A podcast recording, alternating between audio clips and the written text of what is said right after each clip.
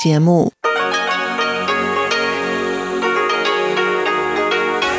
ที่นี่ สถานีวิทยุ Radio Taiwan International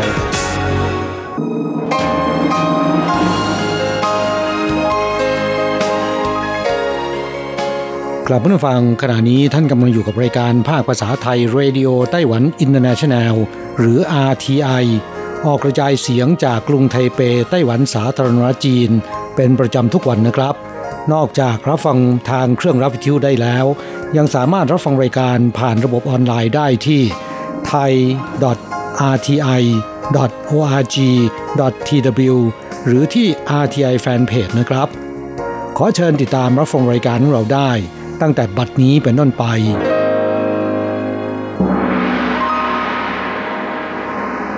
วัสดีครับเพื่อนผู้ฟังที่รักและคิดถึงทุกท่าน กระผมอโศกศรีจันทร์พร้อมกับคุณอัญชันกลับมาพบกับเพื่อนผู้ฟังอีกเช่นเคยนะครับ ในช่วงของสโมสรผู้ฟัง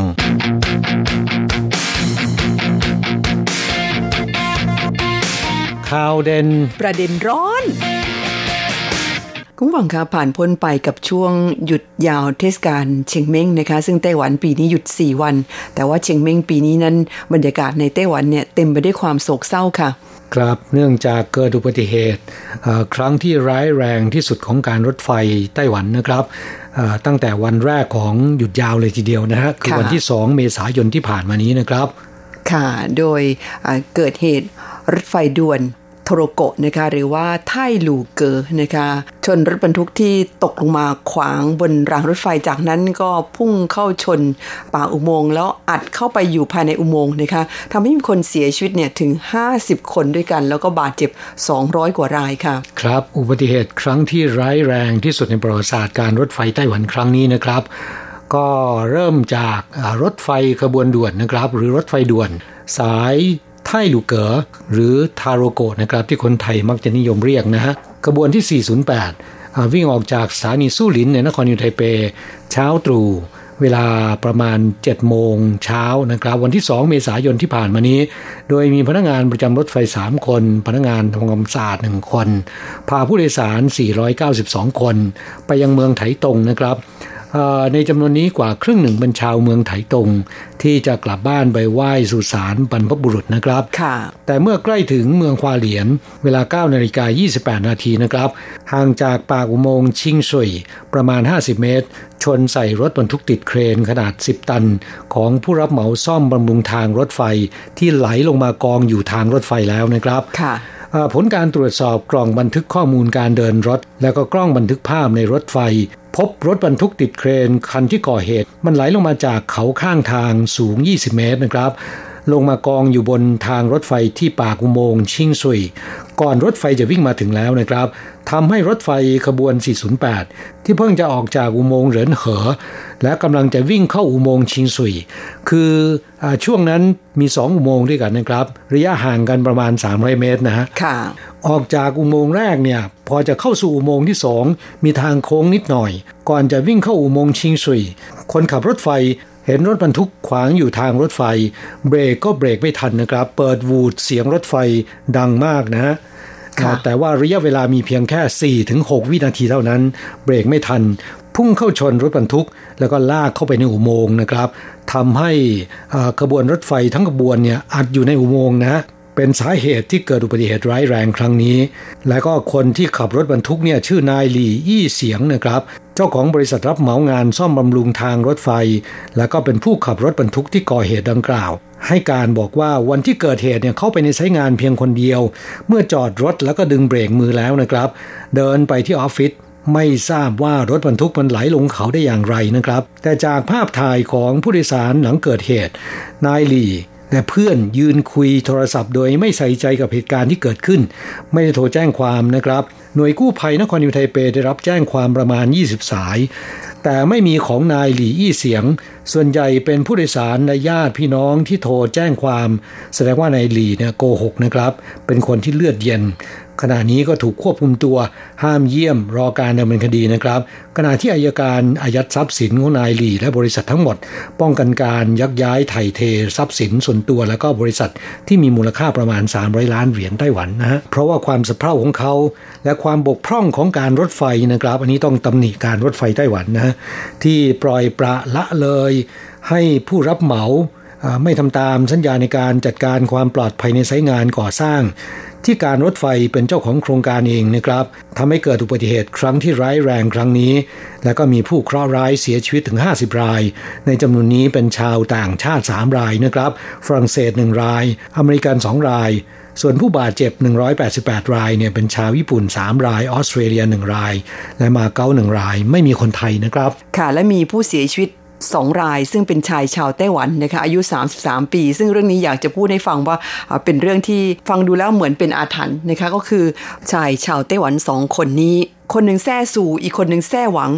เกิดวันเดียวกัน เดือนเดียวกัน ปีเดียวกันนะคะแล้วก็ตายวันเดียวกันด้วย ตอนแรกเจ้าหน้าที่นึกว่าน่าจะมีอะไรผิดพลาดหรือเปล่า ไม่น่าจะบังเอิญถึงขนาดนี้นะคะเขามีการตรวจสอบซ้ำปรากฏว่าเป็นเช่นนั้นจริง ๆนะคะโอ้ยนี่ฟังแล้วขนลุกเลยนะคะแต่สองคนไม่รู้จักกันใช่ไหมไม่รู้จักกันค่ะ แต่โดยสารรถไฟขบวนมรณะนี้ แล้วก็เสียชีวิตในวันเดียวกันครับก็เป็นเรื่องที่เหลือเชื่อนะฮะเกิดวันเดียวกัน เสียชีวิตวันเดียวกัน เป็นเรื่องที่น่าเศร้ามากนะครับ จากเรื่องของอุบัติเหตุ รถไฟตกรางในอุโมงค์ครั้งนี้นะครับ ก็ทำให้ความเศร้าโศกเสียใจ ปกคลุมทั่วไต้หวันนะครับ จากข่าวนี้ผมคิดว่าเพื่อนผู้ฟังคงจะติดตาม ให้ความสนใจมาตลอดนะครับ และพอทราบเรื่องแล้ว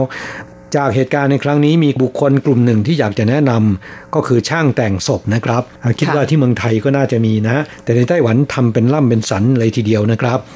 ช่างแต่งศพซึ่งก็เป็นอาชีพที่ต้องใช้ความกล้า แล้วก็ทีมช่างแต่งศพผู้บำเพ็ญประโยชน์ 76 ที่ไหนมีผู้ประสบภัยที่นั่นก็จะพบเห็นพวกเขาได้ที่นั่นนะครับอุบัติเหตุรถไฟด่วนตกรางในอุโมงค์ที่ควาเหลียน จนเป็นเหตุให้มีผู้เสียชีวิตถึง 50 รายครั้งนี้ ผู้เคราะห์ร้ายส่วนใหญ่นะครับศพอยู่ในสภาพที่น่ากลัวนะ เพราะว่าแรงกระแทกจากการที่ตู้รถไฟบีบอัดอย่างแรงนะครับ บางรายเนี่ยใบหน้าเละหัวหรือว่าร่างขาดออกจากกัน ต้องเก็บซากชิ้นส่วนร่างกายมาต่อกัน งานนี้ต้องมีนักแต่งศพมาช่วยจัดการซ่อมแซมและแต่งศพให้เข้าที่นะครับ ซึ่งก็เป็นงานที่คนทั่วไปไม่กล้าทำและทำไม่ได้ ทีมช่างแต่งศพจากเมืองจางหัวที่นำโดยเฉินซิวเจี้ยงนะครับ ชื่อว่าทีมผู้บำเพ็ญประโยชน์ 76 ภาษาจีนเรียกว่าชีสิเลี่ยวสิงเจอนะครับหรือภาษาอังกฤษเขาเรียกตัวเองว่า 76มองนะฮะมองที่แปลว่าพระนะแต่ในที่นี้คงไม่ใช่เป็นพระนะครับ เป็นผู้ที่บำเพ็ญประโยชน์ต่อสังคม ในทำนองนั้น นายเฉินเนี่ยได้ระดมช่างแต่งศพจากทั่วไต้หวันกว่า 100 คน ผลัดเปลี่ยนหมุนเวียนกันไปช่วยซ่อมแซมร่างกาย แล้วก็แต่งหน้าศพ ให้ผู้เคราะห์ร้ายเสียชีวิตตลอด 24 ชั่วโมง โดยไม่คิดค่าบริการใดๆทั้งสิ้น เพื่อบำบัดแล้วก็ลดความเศร้าโศกเสียใจ ให้กับทายาทผู้เคราะห์ร้ายลงบ้างนะความจริงแล้วเนี่ยทุกครั้งที่เกิดภัยพิบัติร้ายแรง มีผู้เสียชีวิตจำนวนมาก อย่างเครื่องบินไชน่าแอร์ไลน์ตกที่เกาะเพิงหูเมื่อปีคริสต์ศักราช 2002 มีผู้เสียชีวิต 225 ศพ แล้วก็ท่อแก๊สระเบิดที่นครเกาฉงเมื่อปี 2014 ที่มีผู้เคราะห์ร้ายเสียชีวิต 32 ราย และเหตุการณ์แผ่นดินไหวที่ไถหนานเมื่อปี 2016 มีผู้เคราะห์ร้ายเสียชีวิต 117 ราย ล้วนสามารถพบเห็นทีมช่างแต่งศพที่ชื่อว่า ทีมผู้บำเพ็ญประโยชน์ 76 กลุ่มนี้ ถือเป็นกลุ่มอาสาสมัครที่ไม่เพียงแต่ต้องเป็นช่างแต่งหน้า ช่างซ่อมแซมร่างกายระดับมืออาชีพเท่านั้นนะครับ ยังต้องมีความใจกล้าที่ใช่ว่าใครๆก็ทำได้นะค่ะเรื่องนี้ดิฉันนับถือจริงๆนะคะเพราะว่าหลายคนเนี่ยขนาดมองยังไม่กล้าอย่างดิฉันเป็นต้นนะคะ แต่ว่านี่เขาต้องเข้าไปลงมือทำเข้าไปเย็บชิ้นส่วนของร่างกายให้เป็น รูปร่างเหมือนเดิมนะคะ แล้วก็แต่งหน้าตาของศพให้ดูสวยงามนะคะ ก็ถือว่ามีความกล้าหาญเป็นอย่างมากนะคะครับผู้ก่อตั้งทีมผู้บำเพ็ญประโยชน์ 76 คือนายเฉินชิวเจี้ยง อดีตเนี่ยเคยเป็นนักโทษมาก่อนนะครับ หลังพ้นคดีแล้วก็ได้หันมาประกอบอาชีพชาปนกิจศพ เรียนรู้เทคนิคการแต่งศพ และมีภรรยาที่เป็นช่างแต่งหน้าศพ ศพที่เขาและภรรยาแต่งหน้า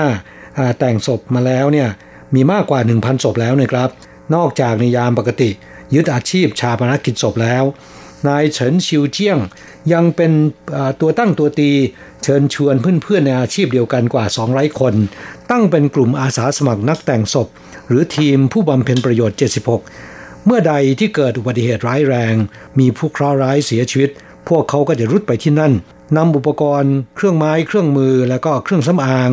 สารดับกลิ่น ไปช่วยซ่อมแซม แล้วก็แต่งศพให้อยู่ในสภาพสมบูรณ์ที่สุด โดยไม่คิดมูลค่า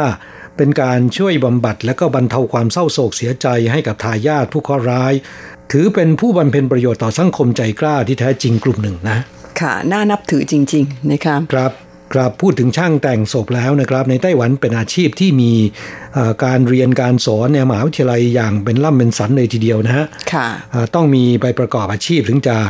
ทำอาชีพนี้ได้นะครับ ค่าจ้างก็เริ่มต้นที่ 60,000ถึง80,000เหรียญนนะค่ะหลายคนเห็นค่าจ้างแล้วตาโต แต่คนที่จะทำหน้าที่นี้ได้ต้องใจกล้าจริง ๆ นะ อันนี้เห็นด้วยเป็นอย่างยิ่งนะคะ ต่อไปมาดูสถานการณ์ภัยแล้งกันบ้างนะคะ ยังคงต้องติดตามกันอย่างใกล้ชิด เพราะว่าปีนี้เนี่ยไต้หวันเผชิญกับภัยแล้ง รุนแรงที่สุดในรอบกว่าครึ่งศตวรรษนะคะคือประมาณ 56-57 ปีนะคะ ไม่เคยเจอภัยแล้งที่รุนแรงในระดับนี้มาก่อนตอนนี้โดยเฉพาะทางภาคกลางเนี่ยรุนแรงมากนะคะเขื่อนหลายเขื่อน อ่างเก็บน้ำหลายแห่งโดยเฉพาะเขื่อนเต๋อจีที่เมืองไถจงเนี่ยโอ้ยแทบไม่เหลือน้ำแล้วนะคะในวันที่เราจัดรายการคือวันพุธวันพฤหัสที่ผ่านมาเนี่ยเหลือน้ำแค่ห้าเปอร์เซ็นเท่านั้นครับแทบไม่เหลือเลยว่างั้นเถอะนะคะเป็นก้นเขื่อนแล้วนะค่ะ ด้วยเหตุนนี้เองที่ภาคกลางเนี่ยจึงต้องมีมาตรการจ่ายน้ำประปาแค่ 5 วันแล้วก็หยุด 2 วันนะคะแต่หมมันไม่มีน้ำใช้นี่เป็นเรื่องที่น่าทรมานที่ฉันว่าไม่มีไฟฟ้ายังไม่หนักเท่าไม่มีน้ำนะอืมในหน้าร้อนเนี่ยไม่มีไฟฟ้าก็หนักเอาการเหมือนกันนะแต่ก็ยังดีว่าเอาอะไรมาพัดได้นะคะแต่ไม่มีน้ำเนี่ยโอ้ยคุณเข้าห้องน้ำคุณจะทำยังไงคะใช่ไหมคนเราต้องขับถ่ายกันเป็นประจำทุกวัน ต้องดื่มน้ำแล้วก็ต้องอาบน้ำอันนี้ก็เป็นเรื่องสำคัญ ครับก็เป็นเรื่องที่น่าคิดนะไต้หวันนั้นมีปริมาณน้ำฝน โดยเฉลี่ยแล้วนะครับมากกว่าที่ใด ๆ ในโลกนะแต่ว่าไต้หวันกลับเกิดภัยแล้งที่รุนแรงค่ะขณะที่ต้องจำกัดการใช้น้ำกันนะคะ อย่างไรก็ดีค่ะทางการประปาไต้หวันเนี่ยเขาก็ให้ความช่วยเหลือนะคะ ในวันที่หยุดจ่ายน้ำเนี่ยก็จะมีการตั้งจุด จ่ายน้ำตามหมู่บ้านต่างๆ ไม่ได้จ่ายตลอดทั้งวันนะเขามีการกำหนดช่วงเวลาว่าช่วงนี้เนี่ยมารับน้ำได้ทำนองนั้นนะคะ เนื่องจากว่าไม่ใช่ว่าทุกบ้านเนี่ยจะมีแท้งเก็บน้ำถังเก็บน้ำใหญ่ ๆ เอาไว้นะคะบ้านรุ่นใหม่ๆเนี่ยเขาจะมีแท้งหรือว่าถังเก็บน้ำขนาดใหญ่อยู่บนดาดฟ้าของตึกนะคะคใช้รวมกันอันนั้นเก็บน้ำได้ปริมาณมาก อย่างบ้านดิฉันเนี่ยใช้ได้ประมาณ 3-4 วัน แต่ว่าบ้านรุ่นเก่าๆเนี่ยไม่มีถังเก็บน้ำแบบนี้นะคะเพราะฉะนั้นชาวบ้านเดือดร้อนกันพอสมควร ข่าวบอกว่าร้านอาหารในไถจงเหมียวลี่จางหัวหลายแห่งเนี่ยวันที่การประปาหยุดจ่ายน้ำเนี่ยถึงขั้นต้องปิดร้านไปเลยนะคะเพราะว่าร้านอาหารเนี่ยต้องใช้น้ำในการล้างผักล้างหมูนะคะวัตถุดิบอาหารพวกนี้ต้องใช้น้ำล้างก่อน แล้วก็ปรุงอาหารล้างถ้วยล้างชามล้างหม้อนี่ใช้น้ำเยอะพอสมควร ไม่มีน้ำใช้นี่ก็เป็นเรื่องนะคะก็เลยมีร้านอาหารจำนวนไม่น้อยทีเดียว วันที่เขาหยุดจ่ายน้ำก็ปิดร้านไป วันที่เขาจ่ายน้ำตามปกติเนี่ยจึงจะเปิดให้บริการ แต่ก็เปลี่ยนมาใช้ภาชนะแบบใช้ครั้งเดียวแล้วทิ้งนะคะ ทั้งจานทั้งถ้วยทั้งตะเกียบอะไรพวกนี้ ครับก็เป็นการสร้างขยะเพิ่มขึ้นนะแต่มันต้องประหยัดน้ำไงคะทำไงได้นะคะบรรดาผู้นำชุมชนหรือผู้ใหญ่บ้านต่างๆ เนี่ยเขาก็พยายามหาทางช่วยเหลือลูกบ้านนะคะ อย่างที่เรียนไปก็คือแจ้งให้การประปามาตั้งจุดจ่ายน้ำในหมู่บ้านของตนเองเป็นต้น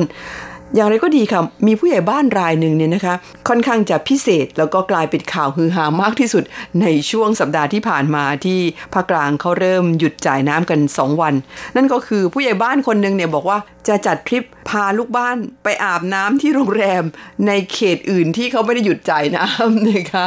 อาบน้ำเสร็จพาไปช้อปปิ้งที่ไนบาซ่าด้วย เก็บค่าใช้จ่ายมาเก็บหนึ่งร้อยเหรียญต่อคนแต่ก็คุ้มนะคะ เพราะว่า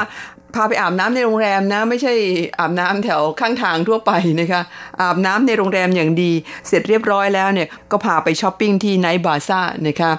หมู่บ้านแห่งนี้เนี่ยชื่อว่าหมู่บ้านผิงเหอ อยู่ที่เขตเป่ยทุนในนครไถจงนะคะ ผู้ใหญ่บ้านมีชื่อว่าหลินยี่ซุ่นนะคะเป็นผู้ใหญ่บ้านมา 3 สมัยแล้วก็คือ 12 ปีนะคะ น่าจะได้รับ ความเชื่อถือจากชาวบ้านพอสมควร เขาบอกว่าในหมู่บ้านของเขาบ้านเรือนส่วนใหญ่เป็น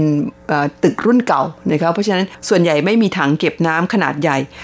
เมื่อการประปาหยุดจ่ายน้ำก็เป็นเรื่องลำบาก ไม่มีน้ำอาบกัน ผู้ใหญ่บ้านเลยผุดไอเดียว่างั้นเดี๋ยวพาไปอาบน้ำในโรงแรมที่เขตฟงหยวนนะคะซึ่งเขตฟงหยวนที่อยู่ถัดกันไปเนี่ยเป็นเขตที่เขาไม่ได้หยุดจ่ายน้ำแต่เขาแค่ลดแรงดันน้ำลงเท่านั้นเอง ครับผู้ใหญ่บ้านคนนี้บริการลูกบ้านดีนะแล้วก็น่าจะมีความสัมพันธ์ที่ดีด้วยนะครับ กับผู้ประกอบการนะไม่งั้นแล้วเนี่ยจะพาลูกบ้านไปอาบน้ำในโรงแรม ผมว่าคงจะยากนะเป็นเรื่องที่ไม่ธรรมดาเหมือนกันนะคะแล้วก็เก็บค่าใช้จ่ายเพียงแค่ร้อยเดียวนะค่ะ เห็นบอกว่าประกาศแค่วันเดียวเนี่ยคนสมัครกันเต็มแล้วนะคะคือรถหนึ่งเนี่ยสี่สิบคนครับก็เป็นไอเดียของผู้ใหญ่บ้านที่ให้บริการลูกบ้านนะค่ะ ไม่ทราบเพื่อนฟังของเราที่อยู่ในไต้หวันมีใครอาศัยอยู่ในเขตภาคกลางที่ไถจงเมียวลี่จางหัวกันบ้างไหมได้รับผลกระทบยังไง เขียนมาแบ่งปันประสบการณ์กันบ้างนะคะครับคนที่อยู่ในเขตพื้นที่อื่นๆ แม้ว่าขณะนี้ยังไม่ได้หยุดจ่ายน้ำนะครับ แต่ก็ต้องประหยัดการใช้น้ำนะฮะร่วมด้วยช่วยกันนะคะครับ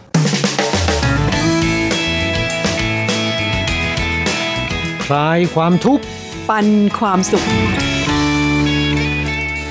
ครับช่วงนี้มาตอบจดหมายจากเพื่อนผู้ฟังนะครับ ค่ะลำดับแรกในวันนี้นั้นเป็นจดหมายจากเมืองไทย คุณยุทธพงศ์ปิ่นอนงนะคะก็เป็นแฟนประจำในรายการอีกท่านหนึ่ง ช่วงนี้ก็มีเวลาส่งอีเมลเข้าสู่รายการมาบ่อยๆ แม้จะเป็นข้อความสั้นๆ แต่ก็ต้องขอบคุณเป็นอย่างมากนะคะ ที่ให้การสนับสนุนรายการของเรา คุณยุทธพงศ์เป็นผู้นฟัง ซึ่งอาศัยอยู่ที่วังทองหลางกรุงเทพมหานครค่ะ ส่งอีเมลฉบับนี้เข้ามา ในมือของดิฉันก็มีตั้งแต่ช่วงเดือนกุมภาพันธ์ถึงเดือนมีนาคมค่ะ ของวันที่ 13 กุมภาพันธ์รายงานผลการฟังวันที่ 12 บอกว่ารับฟังที่คลื่นความถี่ 9525 เวลา 2 ทุ่มเศษ ช่วงเวลานั้นอากาศเปิด ผลการรับฟังทางวิทยุได้ระดับ 4-5 ทีเดียวครับ เป็นช่วงของการรับฟังข่าวในไต้หวันนะคะ แล้วก็รับฟังอยู่ประมาณ 20 นาที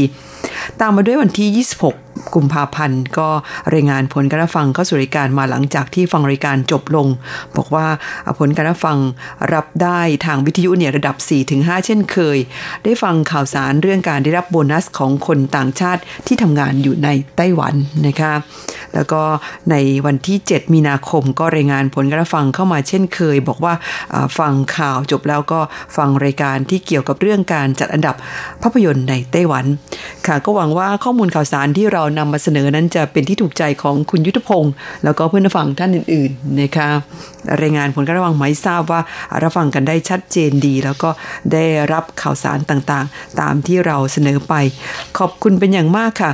อีกท่านหนึ่งคุณพิเชษทองพุ่มนะคะนี่ก็เป็นแฟนประจำในรายการ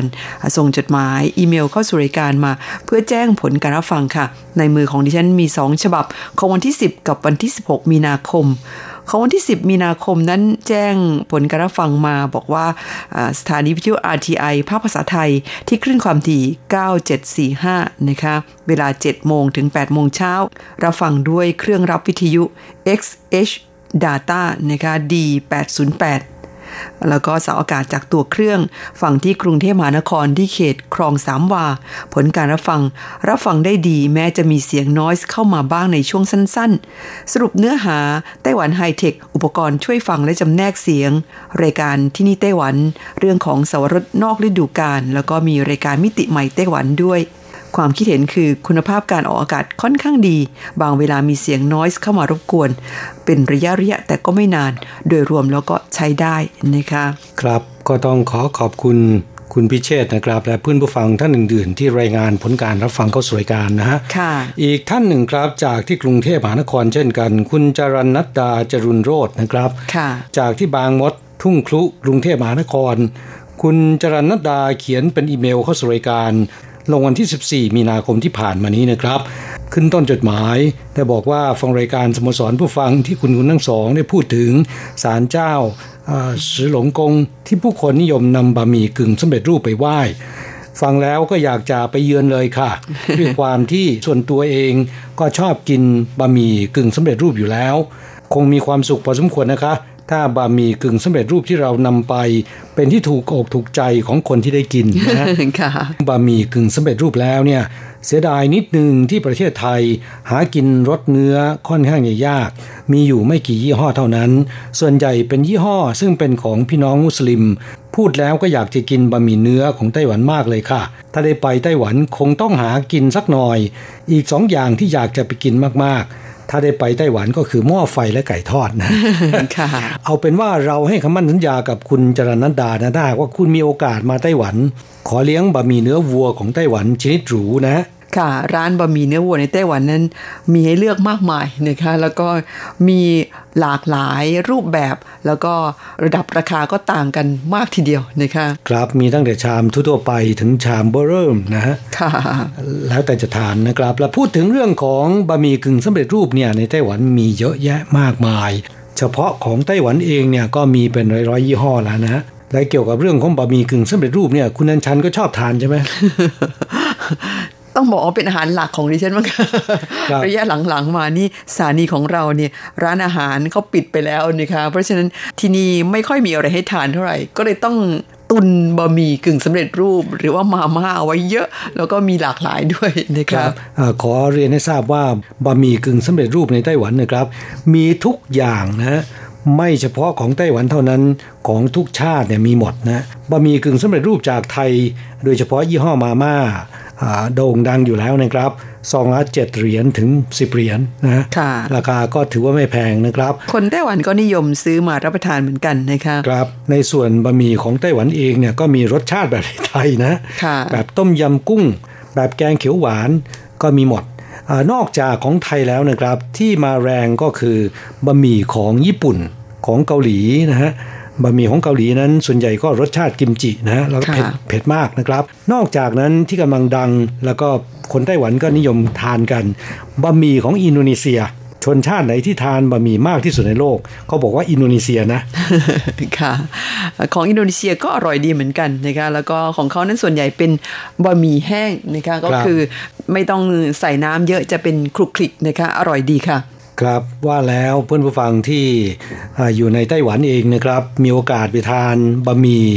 ทั้งของไต้หวันของประเทศอื่นๆ บ้างแล้วหรือยังนะครับ นอกจากบะหมี่มาม่านะค่ะใครมีความคิดเห็นเกี่ยวกับเรื่องนี้ก็กรุณาเล่าให้ฟังบ้างอ่าจดหมายของคุณจรณัดดาฉบับนี้นะครับอ่า ช่วงท้ายบอกว่าอีกเรื่องหนึ่งที่ขอพูดถึงคือเรื่องการรับฟัง RTI ต้องบอกว่าส่วนใหญ่ดิฉันจะฟังจากเว็บไซต์ของ RTI แต่ก็ลองหมุนฟังจากเครื่องรับวิทยุด้วย เครื่องที่ดิฉันส่งภาพมาด้วยนี่แหละค่ะ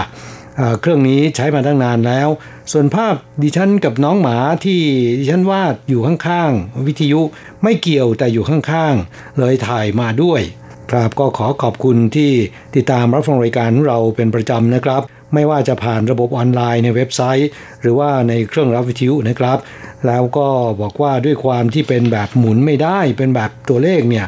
การหาคลื่นเลยลำบากนิดหนึ่งนะครับค่ะอ่าก็ขอขอบคุณที่รายงานมาให้ทราบนะคะครับและยังบอกว่าการฟังทั้งแบบออนไลน์ แล้วก็แบบวิทยุมีเสน่ห์คนละอย่างนะครับ แบบวิทยุทำให้นึกถึงบรรยากาศสมัยก่อนที่ดิฉันฟังวิทยุคลื่นสั้นมาตั้งแต่สมัยเด็ก เวลาเจอคลื่นวิทยุที่มีภาคภาษาไทยจะตื่นเต้นมาก ส่วนแบบออนไลน์ได้ในเรื่องของความชัดเจนของสัญญาณ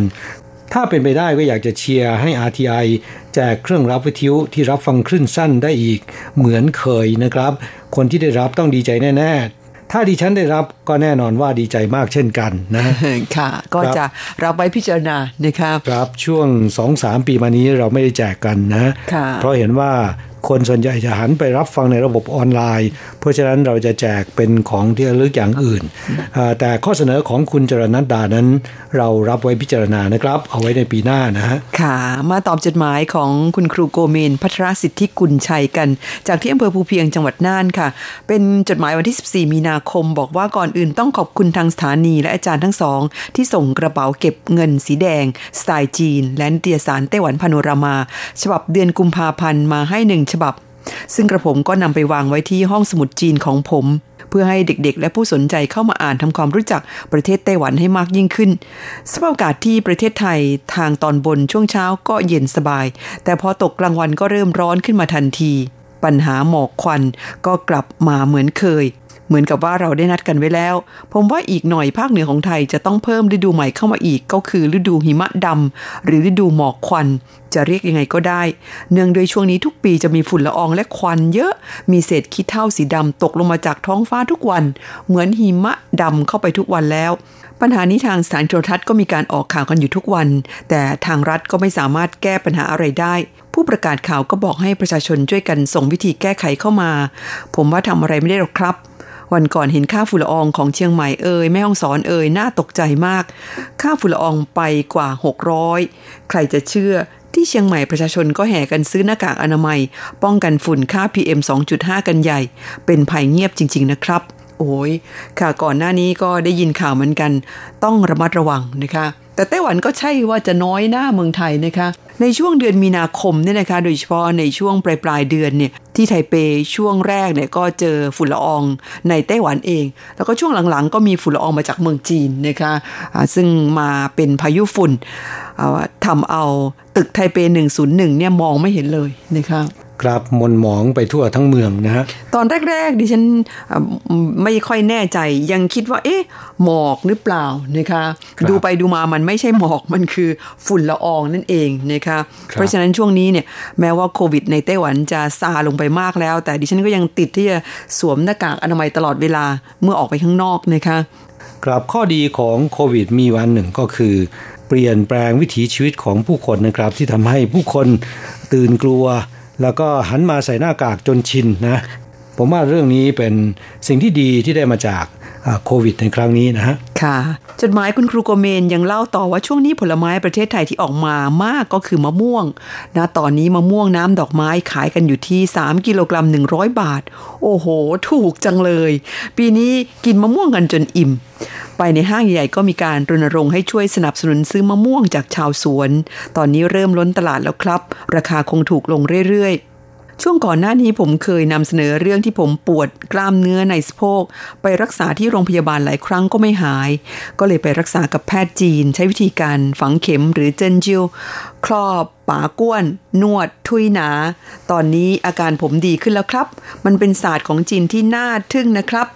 ที่จังหวัดน่านการรักษาต่อครั้งมีการฝังเข็มกระตุ้นไฟฟ้า ครอบแก้วแล้วก็การนวด ใช้เวลาทั้งหมดประมาณ 1 ชั่วโมง เสียค่ารักษาไป 450 บาทต่อครั้ง ก็ถือว่าเหมาะสมทีเดียวกับผลการรักษาที่ออกมาดีเกินคาด ผมก็มารับการรักษาถึง 5 ครั้ง อาการปวดก็หายเกือบร้อยเปอร์เซ็นต์ของบางอย่างก็ต้องเปิดใจเพื่อไปรักษาดู มีใครเคยไปลองรักษาแพทย์จีนกันบ้างไหมครับ ผมว่าแพทย์แผนจีนก็เป็นทางเลือกที่ดีทีเดียว ถ้าหากรักษาแบบฝรั่งแล้วไม่หาย ครับในไต้หวันก็มีผู้คนนิยมนะ และมีคลินิกมากมายที่ให้การบำบัดรักษาด้วยแพทย์แผนโบราณของจีนนะครับ และสามารถใช้ประกันสุขภาพได้ด้วยนะ ค่ะ เขาถือว่าเป็นแพทย์ทางเลือกที่คนในไต้หวัน โดยเฉพาะคนที่อายุมากขึ้นมาหน่อยนี่นะคะ นิยมไปรับการรักษา เพราะเขามองว่ามันไม่มีผลข้างเคียง คือไม่ต้องทานยาที่เป็นสารเคมีเขาว่ากันอย่างนั้นนะคะ ครับไม่เฉพาะคลินิกเท่านั้น ตามโรงพยาบาลใหญ่ ๆ นะครับ ที่เป็นแพทย์แผนโบราณด้วยนะ ค่ะก็คือมีบริการทั้งแพทย์แผนปัจจุบันแล้วก็แพทย์แผนโบราณนะคะคช่วงท้ายของจดหมายคุณครูโกเมน บอกว่าข่าวเด่นประเด็นร้อนวันนี้ อาจารย์ทั้งสองพูดถึงสถานการณ์ขัดแคลนน้ำของชาวไต้หวัน จนทำให้มีการทำพิธีขอฝน หวังว่าช่วงที่ตอบจดหมายอยู่นี้ฝนจะตกลงมา ให้ประชาชนชาวไต้หวันได้กินได้ใช้ ทางตอนเหนือของไทยฝนก็ไม่ตกครับ แต่ไปตกที่กรุงเทพแทน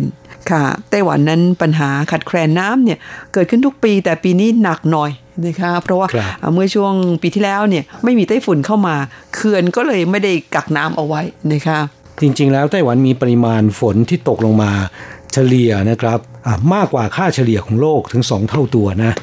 แต่จะเป็นเพราะว่าในอดีตในเรื่องของน้ำอุดมสมบูรณ์นะครับไม่ค่อยมีปัญหาเท่าไหร่นักนะอพอ แห้งแล้งเนี่ยไต้ฝุ่นก็จะมาแล้วนะครับ ก็เลยทำให้ผู้คนไม่ค่อยตื่นตัวในเรื่องการประหยัดการใช้น้ำเท่าไหร่นัก อีกประการหนึ่งก็คือค่าน้ำในไต้หวันค่อนข้างถูกนะฮะอันนี้เป็นเรื่องสำคัญนะคะที่ฉันว่า ถ้าน้ำมันแพงหน่อยเนี่ยคิดว่าต้องมีคนประหยัดแน่นอนครับ ก็เลยทำให้ปัญหาต่างๆ ในขณะนี้มันรุนแรงขึ้น และรัฐบาลก็กำลังคิดที่จะปรับค่าน้ำให้มันแพงขึ้นนะเพื่อให้ประชาชนประหยัดนะครับ อย่างไรก็ตามก็ขอให้ทั้งไต้หวันและที่ประเทศไทยนะครับ ฝนตกต้องตามฤดูกาลและผู้คนปลอดโรคปลอดภัย โดยเฉพาะเพื่อนผู้ฟังของเรานะครับ ข่าวเวลาในรายการวันนี้หมดลงซะแล้ว เราทั้งสองคงต้องอำลาคุ้งวังไปก่อน พบกันใหม่สัปดาห์หน้า สวัสดีค่ะ สวัสดีครับ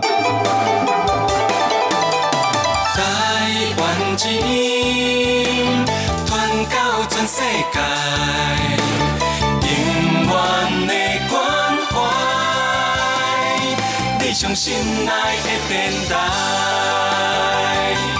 ，RTI。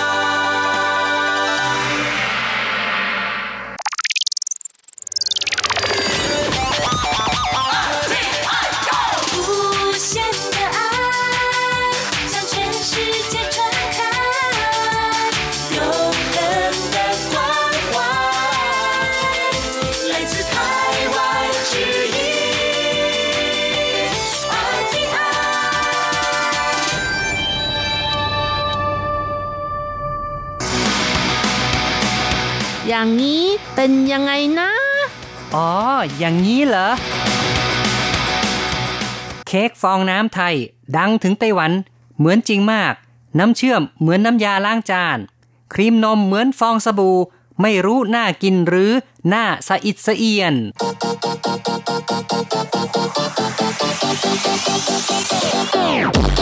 อย่างนี้คุณจะว่ายังไง คุณผู้ฟังที่รักครับ พบกันอีกแล้วในอย่างนี้คุณจะว่ายังไงนะครับ ผมแสงชัย กิตติภูมิวงศ์ค่ะดิฉันรจรัตน์ยนต์สุวรรณค่ะ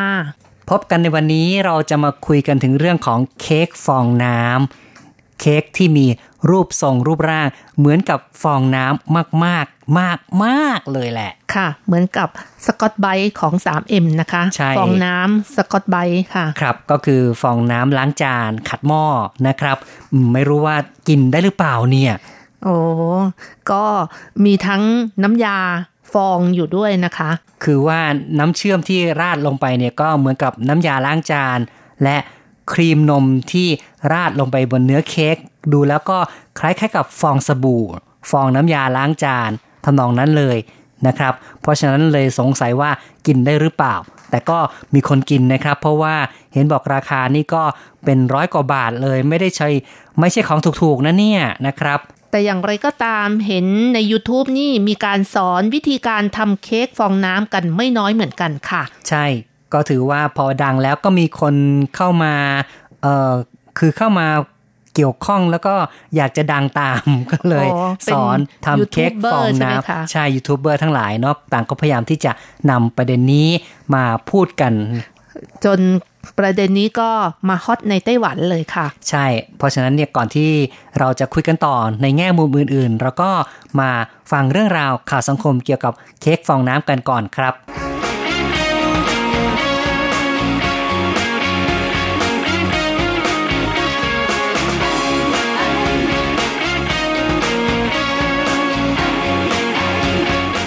เค้กฟองน้ำไทย ดังถึงไต้หวัน เหมือนจริงมาก น้ำเชื่อมเหมือนน้ำยาล้างจาน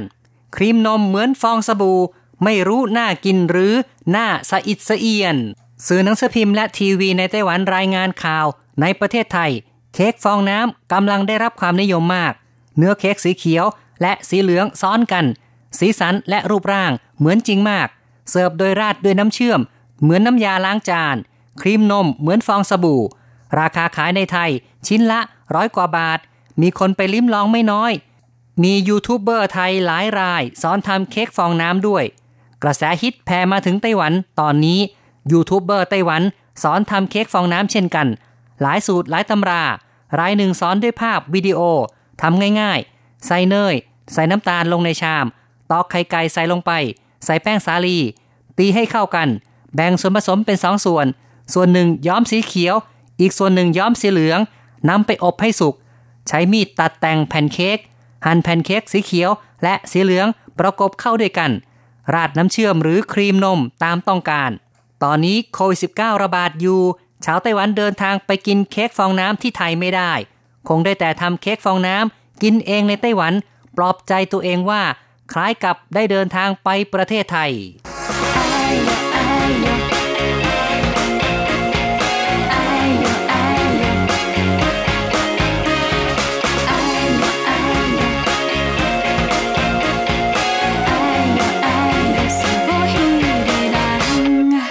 ก็ต้องบอกว่าเป็นจุดเด่นจริง ๆ เค้กฟองน้ำทำให้คนสนใจ และก็กระแสฮิตนั้นมาถึงไต้หวันทีเดียวครับ ถ้าจะว่าไปแล้วเนี่ยในเรื่องของการค้านั้นต่างก็ต้องพยายามงัดกลยุทธ์ทำอะไรที่แตกต่างไปจากคนอื่น จึงจะสามารถขายได้แล้วก็สร้างกระแสให้คนสนใจมากขึ้นค่ะในไต้หวันนี่ก็มีการ ทำอาหารแปลกๆ หรือว่าทำขนมแปลกๆ เหมือนกันนะ ใช่ค่ะ ก่อนหน้านี้ก็มีกระแสของการทำขนมปังแตงโมค่ะ ที่โอ้สะเทือนไปถึงเมืองไทยเหมือนกันนะคะ หลายคนก็รู้จักกันค่ะ ครับไม่ทราบว่ารูปร่างเป็นยังไงครับ ก็เป็นขนมปังก้อนสี่เหลี่ยมแบบเดิมๆ แต่ว่าเอามาทำเป็นอืมเหมือนกับแตงโมนะคะ ซึ่ง แนวความคิดนี้ก็มาจากร้านเบเกอรี่หัวใสนะคะ ออกแบบขนมปังเอาใจเด็กต้อนรับ summer นั่นเองนะคะ ช่วงปิดเทอมฤดูร้อนค่ะเด็กๆก็อยากจะกินของอร่อยๆกันนะครับ ค่ะ นึกถึงแตงโมด้วย เพราะฉะนั้นก็เลยเอาเอ่อมาทำเป็นขนมปังแตงโมขึ้นมา ใช่นะครับ ก็คือว่าหน้าร้อนจะมีผลไม้ยอดฮิตอย่างหนึ่งในไต้ในไต้หวันนั่นก็คือแตงโมออกสู่ท้องตลาดนะครับ แล้วก็แตงโมไต้หวันนั้น เนื้อนี่ฉ่ำกินแล้วหวานชื่นใจนะครับ ลูกโตๆนี่นะครับผ่ามาแล้วก็ชิ้นเบ้อเร่อเบ้อเร่อเหมือนกัน ก็รับประทานกันอย่างเอร็ดอร่อยพ่อค้าหัวใสก็เลยเอามาดัดแปลงทำเป็นขนมปังรูปทรงแตงโม สีสันก็เหมือนกับแตงโมด้วย เนื่องจากว่าที่ผ่านมานั้น ญี่ปุ่นก็เคยทำรูปร่างของแตงโมที่ปลูกที่ของจริงนะคะ เป็นรูปสี่เหลี่ยม เพราะฉะนั้นคนไต้หวันเนี่ยก็เลยเอาไอเดียนี้ล่ะ มาทำเป็นขนมปังแตงโมนั่นเองค่ะ ใช่ เรื่องของแตงโมสี่เหลี่ยมก็ต้องยอมรับว่าไอเดียความคิดของชาวญี่ปุ่นนั้น ดีจริง ๆ นะครับ หัวใสจริง ๆ เลย คือการที่จะ ทำให้แตงโมเป็นลูกสี่เหลี่ยมได้เนี่ยไม่ใช่ว่า เพาะพันธุ์ให้มีพันธุ์พิเศษนะ คือว่าเขาก็ใช้บล็อกในการบังคับให้แตงโมเนี่ยมีผลเป็นทรงสี่เหลี่ยม เพื่อขายให้ได้ราคาที่ดีขึ้นนะครับค่ะ เพราะฉะนั้นร้านขายขนมปังของไต้หวันก็เลยเอาไอเดียนี้ล่ะ มาทำเป็นขนมปังปอนแถวยาว เมื่อสไลด์ออกมา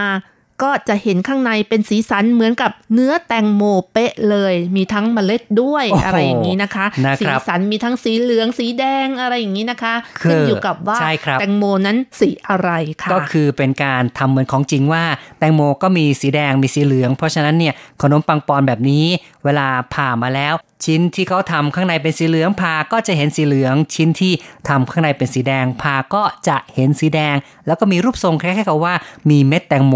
อยู่ข้างในด้วยใช่นะคค่ะรับซึ่งฝีมือนี้ก็เป็นของหัวหน้าเชฟเบเกอรี่ ร้านจิมมี่เบเกอรี่ที่เมืองอีหลันนะคะ เป็นคนคิดค้นขนมปังแตงโมปอนขึ้นมา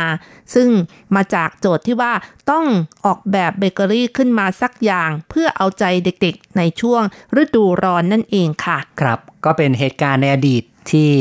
เป็นสิ่งที่บ่งชี้ว่าการ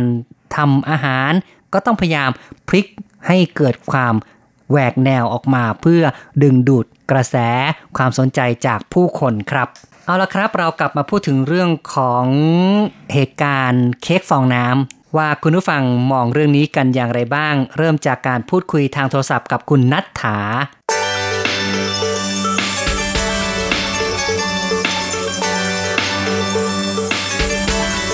เห็นแล้ว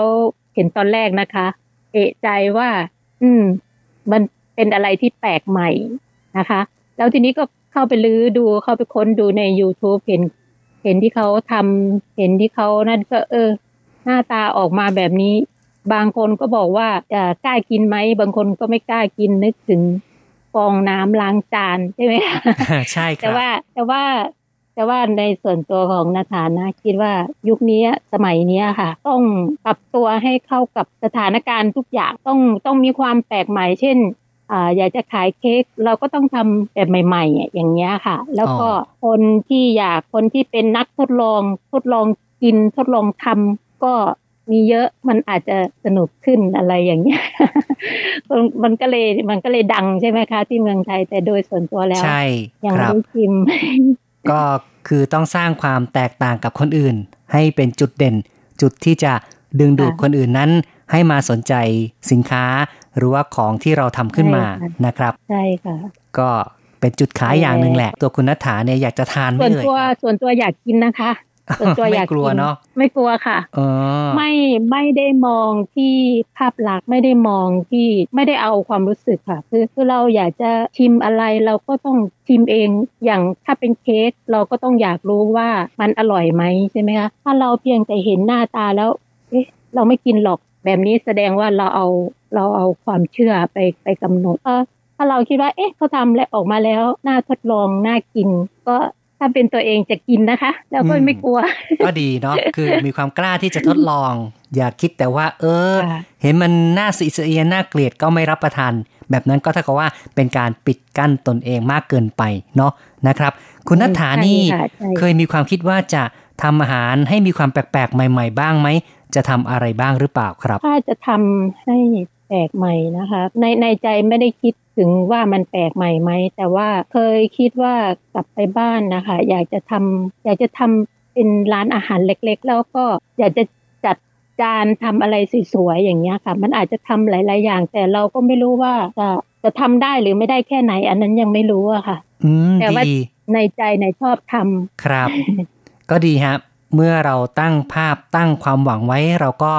มีเป้าหมายที่เราจะเดินต่อไปนะครับ ก็ถือว่าเป็นสิ่งที่ถูกต้องแล้วก็เชื่อว่า ถ้าคุณนัฐาพยายามใส่ใจเรียนรู้ ก็เชื่อว่าสักวันหนึ่งจะเป็นความจริงขึ้นมาได้แหละนะครับครับก็มาถึงช่วงท้ายอยากให้พูดอวยพรสงกรานสงกรานนะคะ ที่ผ่านมานะ ต้องขอบคุณ ทางเอ่อทางเอ่อกรมแรงงานมาก ๆ ที่อ่าจัดงานสงการให้พวกเราไปร่วมสนุกกันนะคะให้แรงงานไปร่วมสนุกกัน แล้วก็เอ่อวงกระดังงานนี่ก็มีโอกาสได้ไปฟ้อนลำไปส่งความสุขอ่าให้ให้พี่น้องแรงงานนะคะแต่ที่ผ่านมาเป็นช่วงโควิดใช่ไหมคะ ก็เลยต้องก็เลยไม่ไม่มีไม่มีรายการอันนั้น ก็คิดว่า แรงงานไทยก็คงจะเหงาหงอยไปเยอะอยู่ แต่ว่ายังไงก็ปีใหม่ไทยเนาะสงการปีใหม่ไทยก็เราก็ไปเล่นกันอยู่ ใกล้ๆ หรือนัดเพื่อนฝูงไปคุยอะไรกันหน่อยอย่างนี้ก็ได้ถึงแม้ว่าจะไม่ได้จัดเราก็ไปหาเพื่อนในวันหยุดอะไรอย่างเงี้ยก็ไปก็ไปพูดคุยกันหรือไปทำบุญกันอ่าเรียกว่าไปทำบุญปีใหม่ไทยอ่าอย่างนี้ก็ได้อะค่ะ ใช่นะครับพูดคุยหรือว่าไปที่วัดไปทำบุญกันก็ได้นะครับ เป็นใช่การค่ะทำให้เราได้บรรยากาศสงกรานต์อีกแบบหนึ่ง นะครับท้ายสุดนี้ก็ขออวยพรให้คณะอาจารย์ทุกท่าน แล้วก็อ่าแรงงานไทยทุกคน ตลอดทั้งแรงงานเอ่อทุกๆท่านนะคะหลายหลายหลายประเทศที่อยู่ในไต้หวัน ขอให้มีความสุขค่ะขอให้มีความสุขมากๆ สุขสันต์วันปีใหม่ไทยค่ะ ครับก็เป็นการอวยพรง่ายๆเนาะมีความสุขกันทุกๆคน แล้วก็คุณนัทธาค่ะก็เช่นกันมีความสุขมากๆนะครับ ขอบคุณนะครับที่ค่ะพูดคุยกับเราในวันนี้ ขอบคุณครับ ค่ะ ขอบคุณค่ะอาจารย์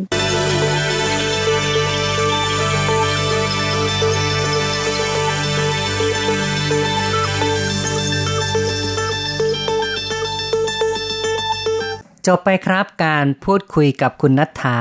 ซึ่งเธอก็บอกว่า เธอกล้ารับประทานนะ เธอไม่กลัวหรอกสีสันแบบนี้ อยากจะทดลองดูว่าอร่อยหรือเปล่านะครับ ค่ะ เพราะว่ามันดูแล้วแปลกๆดีนะคะ ก็เลยอยากจะทดลอง แม้รูปลักษณ์ที่ดูนั้น มันไม่น่ากินอะไรอย่างนี้นะคะ น่ากินสวยงาม ไม่น่ากินได้ยังไงก็สีสันก็สดสดๆเนาะแหม้มันก็สดจนเกินไปที่ไม่น่าจะกินเลยสำหรับบางคนนะคะอ๋อครับต่อไปค่ะ เราก็มาฟังความคิดเห็นคุณผู้ฟังทาง Facebook กันบ้างค่ะ คุณแสงพินบอกว่า ต้องชิมค่ะ แล้วก็คุณ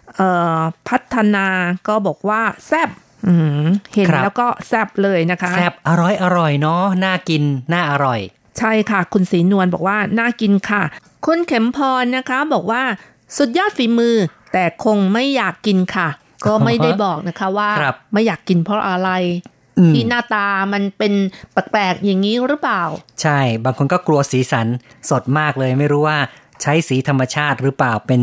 สีอาหารไหมเนี่ย ไม่รู้ว่ากินเข้าไปแล้วเดี๋ยวจะเป็นเป็นมะเร็งไหมเนาะน่ากลัวเหมือนกัน ค่ะ คุณพิสมัยน้องเก๋สาวบ้านหม้อก็บอกว่า ความคิดสร้างสรรค์ดีค่ะ แปลกใหม่ดีนะคะ ส่วนคุณวินัยก็บอกว่า คิดต่างย่อมประสบความสำเร็จครับ ครับ ก็ถ้าคิดต่างในทางที่ถูกแล้วก็โดนใจคนก็จะสำเร็จ แต่บางคนคิดต่างแล้ว ถ้าไม่โดนใจหรือว่าไม่เข้าท่า ก็ล้มได้เหมือนกันนะครับ เพราะฉะนั้นในการที่จะสร้างสรรค์บางทีก็ต้องพยายามไตร่ตรองให้ดีเหมือนกัน ค่ะ มันมีความเสี่ยงเหมือนกันนะคะ ใช่ครับ คุณปราณีบอกว่าดูแล้วไม่กล้ากินมีแต่สีค่ะ คุณกิตติบอกว่าคงอร่อยนะครับ ส่วนคุณตะวันนะคะ บอกว่าเป็นไอเดียที่ดีที่จีนหรือไต้หวัน แปลกๆกว่านี้ก็มีเยอะ อืม ถูกต้องก็ในการที่จะคิดอะไรให้แปลกๆนั้น ต้องยอมรับว่าแต่ละประเทศก็มีทั้งนั้น อย่างในไต้หวันเนี่ยนะครับ ถ้าจะพูดถึงสิ่งที่สามารถดึงดูดชาวไทยให้มาท่องเที่ยวมาดูสิ่งแปลกๆ มารับประทานอาหารแปลกๆนั้น ที่ซีเหมือนติงนี่ก็มีอะไรที่แปลกๆนะ ไม่ทราบว่าคุณผู้ฟังเคยได้ยินได้ฟังหรือเปล่าว่า มีอะไรนะ ขนม ขนมกระปู ขนมกระปูชัยนะครับ ขายอยู่ที่แถวซีมันติงนะคะ แล้วก็รูปร่างเหมือนกระปูจริง ๆนะคะ มีอยู่วันหนึ่งนะคะ เคยได้ยินลูกค้านะคะ บอกว่าลูกสาวตัวเองเนี่ยก็มาเที่ยวด้วยกัน แต่ว่าลูกสาวเนี่ย แอบไปซื้อ แล้วก็ใส่กระเป๋า แล้วต่อมาคุณแม่ คุณพ่อนะคะ เพิ่งจะมารู้เข้าก็รู้สึกว่าลูกเรานี่ก้าวหน้าจริง ๆ เลยนะคะอืมก็พ่อแม่เห็นก็ตกใจเลยนะครับ ทีแรกนึกว่าไปซื้ออะไรแปลกๆ แต่ลูกสาวก็บอกว่าไม่ใช่ อันนี้มันเป็นขนม ไม่ใช่ของแปลกๆ ที่ผู้ใหญ่เขาเล่นอะไรอย่างนั้นนะครับ เพราะฉะนั้นเนี่ยบางครั้งถ้าหากว่าจะรักษาภาพพจน์ก็อย่าไปซื้อมันดีกว่านะครับอ๋อแล้วก็ ถ้าจะบอกถึงเรื่องของเอ่ออาหารแปลกๆนั้นบางทีก็นอกจากจะเป็นตัวอาหารแปลกแล้ว ก็ยังมีภาชนะที่จะใส่ใช่นะครับค่ะก็มีร้านอาหารอยู่ร้านหนึ่งอยู่ที่ซีมันติงเหมือนกันนะคะ โอ้โห เข้าไปในร้านนี่ภาชนะต่างๆเออมีแต่ลักษณะเหมือนโถส้วมนะคะ ครับก็คือทำเป็นรูปทรงโถส้วมนะครับ แล้วก็มีอึอะไรอยู่ด้วยอะไรประมาณอย่างนี้นั่นนะคสิครับทำรูปทรงเหมือนอย่างนั้นเลยนะครับแหมอย่างนี้เนี่ย ก็ยังมีคนเข้าไปรับประทานกันเลย เพราะว่ามันแปลกนั่นเอง แต่จก็ริงๆแล้วมีคนบอกว่ามันก็ไม่ค่อยอร่อยเท่าไหร่ใช่นะครับเพียงแต่ว่าที่เข้าไปก็อยากจะลองแล้วก็อยากจะไปถ่ายรูปเช็คอินนั่นเอง ใช่ อยากจะทดลองความแปลกจริง ๆ รสชาติหลายคนไปรับประทานมาแล้วบอกว่าไม่อร่อย ก็อย่างนั้นอย่างนั้นนะครับ ค่ะ ต่อไปค่ะคุณดวงใจนะคะ บอกว่าถ้าจะกินก็จะคิดนานหน่อยนะคะ ความคิดดีจ้ะ อืม คือจะกินเค้กฟองน้ำแบบนี้ คงต้องคิดนานหน่อยเหมือนกัน แต่ก็ยอมรับว่าไอเดียดีนะครับ คุณสุอัธนานะคะ บอกว่าเคยเห็นแต่ฝอยทองสีเขียวๆ แปลกตาดี แต่นี่เป็นขนมเค้กฟองน้ำนะคะ ไม่เคยเห็นค่ะอ๋อใช่ก็ไม่เคยเห็นเหมือนกันแจงใจก็เห็นเป็นครั้งแรกเหมือนกันนะเนี่ยค่ะนะครับ คุณจุนเว่นะคะ บอกว่าขายอยู่ที่ไหนครับ ครับ ไม่ทราบเหมือนกันเนาะเราก็หาข้อมูลทางอินเทอร์เน็ต แต่ก็เห็นว่ามีภาพแล้วก็มีการขาย แล้วก็มียูทูบเบอร์เนี่ยสอนทำนะครับ ค่ะ ก็มีผู้ฟังท่านอื่นนะคะ ตอบมาบอกว่าในไทยเคยเห็นแต่ขายในเฟซที่อื่นก็ยังไม่เคยเห็นเหมือนกัน ครับ คือในไต้หวันนี่ยังไม่เห็นมั้งนะครับ ค่ะ แล้วก็ยังบอกด้วยว่าเสียดาย น่าจะเปิดหน้าร้านขายคงอารมณ์เดียวกับขนมปังแตงโมในไต้หวันอ๋อเนาะก็ขนมปังแตงโมที่เราพูดไปแล้วว่าเป็นการสร้างสรรค์อย่างหนึ่งที่ทำรูปทรงคล้ายกับแตงโมสี่เหลี่ยม ค่ะ คุณวรเมธบอกว่า ผมไม่มีคำพูดที่จะพูด อ่านไปก็ขำไป กดไลค์ให้อย่างเดียวครับ ขอบคุณนะครับ ที่ช่วยกันเชียร์ช่วยกันไลค์แล้วก็อย่าลืมช่วยกันแชร์นะครับ คุณบัวจันทร์บอกว่าช่วงโควิด มีวิธีคิดในรูปแบบแปลกๆออกมาดึงดูดลูกค้า อ๋อ คงจะพูดถึงยูทูบเบอร์หรือเปล่าเนาะใช่ แต่ก็ต้องบอกว่าเรื่องของเค้กฟองน้ำนี่ ในไทย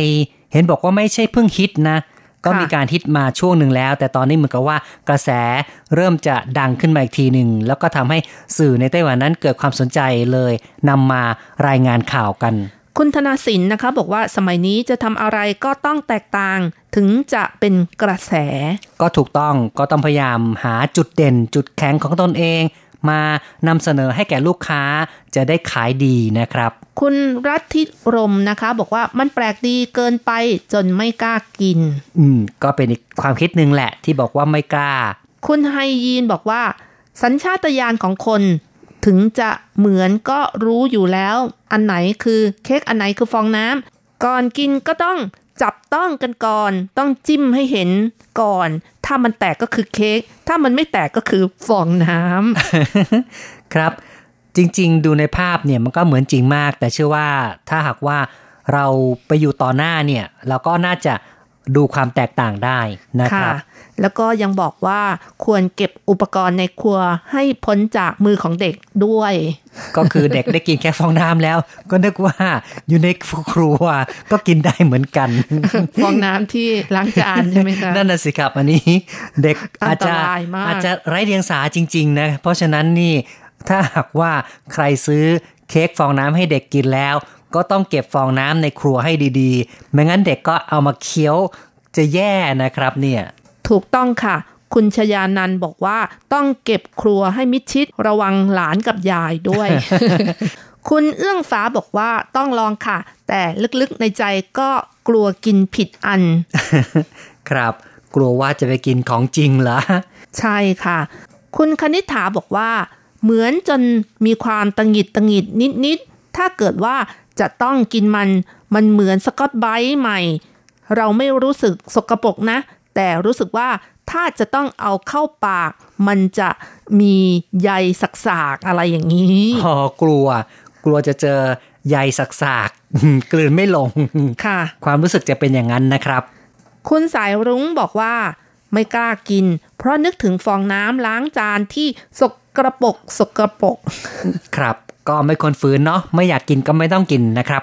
ต่อไปค่ะ เราก็มาฟังความคิดเห็นคุณผู้ฟังที่เขียนมาทางอีเมลกันบ้างค่ะ เริ่มที่คุณกำดอนนะคะ เขียนมาสั้นๆ บอกว่าไม่น่ากินอ๋อไม่ชอบนะครับค่ะ คงเห็นแล้วมันสะอิดสะเอียนหรือเปล่าก็ไม่รู้นะนั่นคะนะสิอืมคุณชัยนรงค์สุจิรพรก็เขียนมาบอกว่า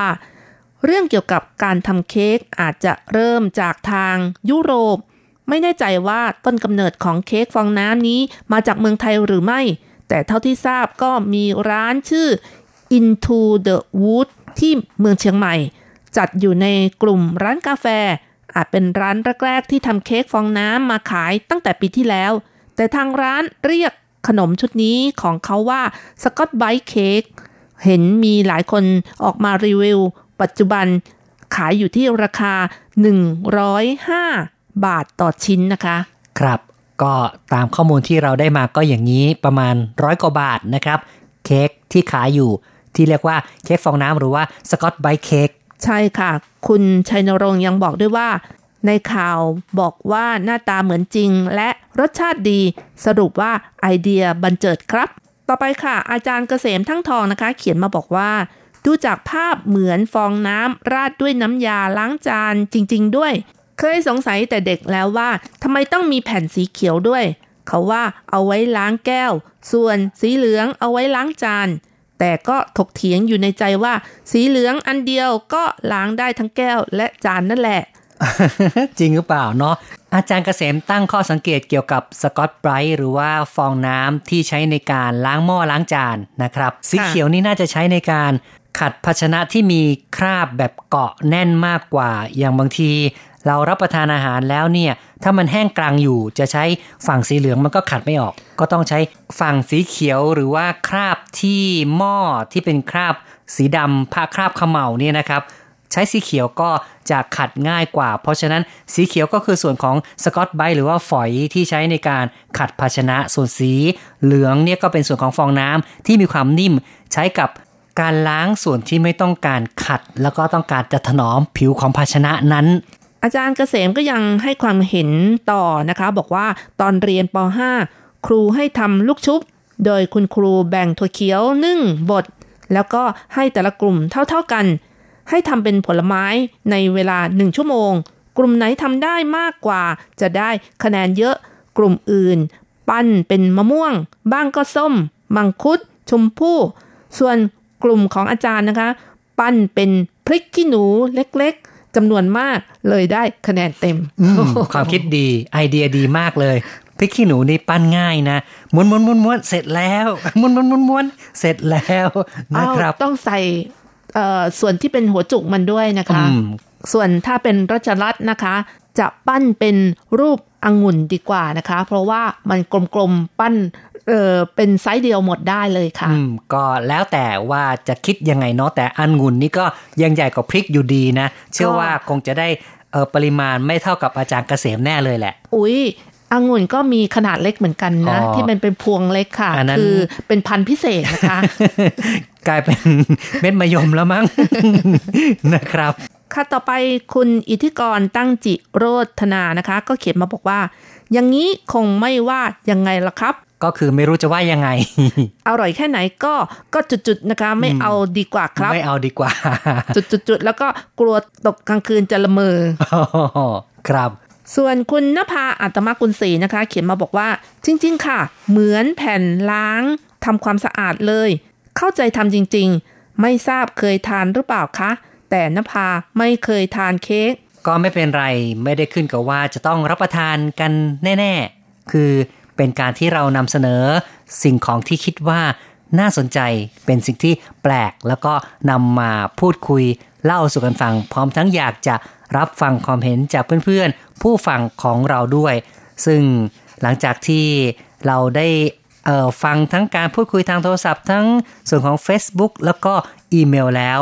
ก็มีทั้งนานาความเห็นนานาทัศนะจริง ๆ มีทั้งชอบ มีทั้งบอกว่าไม่ชอบไม่กล้าจะรับประทานก็นะเพราะว่าสีมันเข้มมากใช่ไหมคะ ก็ต้องขอขอบพระคุณทุกท่านนะคะ ที่แสดงความคิดเห็นมาอย่างล้นหลามเลยค่ะ ใช่ แล้วก็ถ้าจะพูดถึงเรื่องของการทำเค้กนี่ต้องบอกว่ามีหลายสูตรหลายแบบจริง ๆ เลย ในไต้หวันนี่เค้กที่ขายในท้องตลาดเนี่ยถ้าจะเป็นแบบพื้นฐานง่าย ๆ ทั่วไปแล้วก็ จะเป็น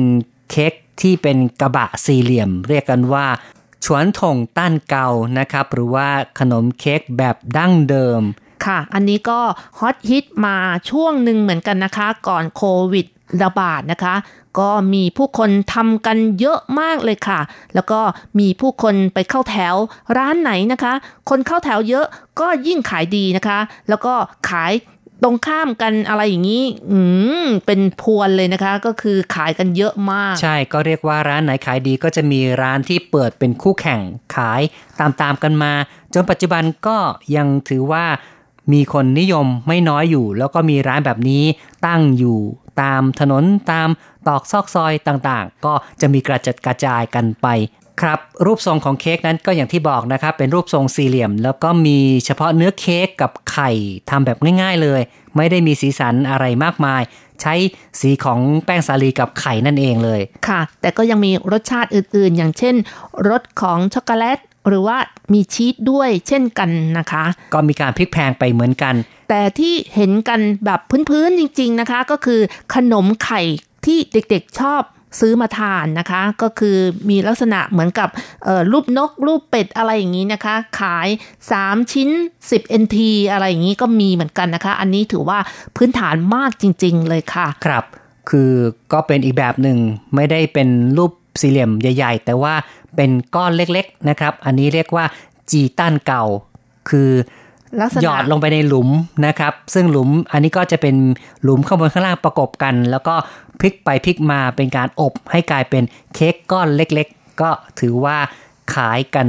ทั่วไปในไต้หวัน และจะมีร้านเบเกอรี่ อันนี้ก็จะมีเค้กที่แต่งหน้านะครับ ใส่ครีมแต่งหน้าเข้าไปมีทั้งเค้กโล มีทั้งครัวซองหรือ ขนมปังรูปทรงต่างๆ แบบต่างๆ ที่หลากหลาย อันนี้ก็จะมีราคาที่แพงขึ้นไปด้วยค่ะ แล้วก็ขายกันเป็นล่ำเป็นสันเลยนะคะ เมื่อถึงช่วงของฤดูที่มีสตรอเบอรี่นะคะ ก็ใช้สตรอเบอรี่มาทำเป็นเค้กที่เป็นรูปร่างต่างๆ แล้วก็แข่งขันกันมีการประกวดกันร้านไหนที่